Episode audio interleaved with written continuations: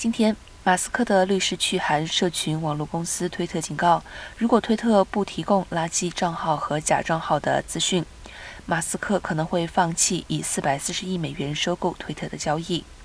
马斯克之前就表示，将暂时搁置推特公司收购案，等待推特提供假账号比例资料。这封信函写道。推特显然拒绝遵守自己依靠收购协议的义务。马斯克保留终止这项收购协议的一切权利。这是马斯克首次以书面方式威胁退出收购交易，而不只是在推特平台上发言。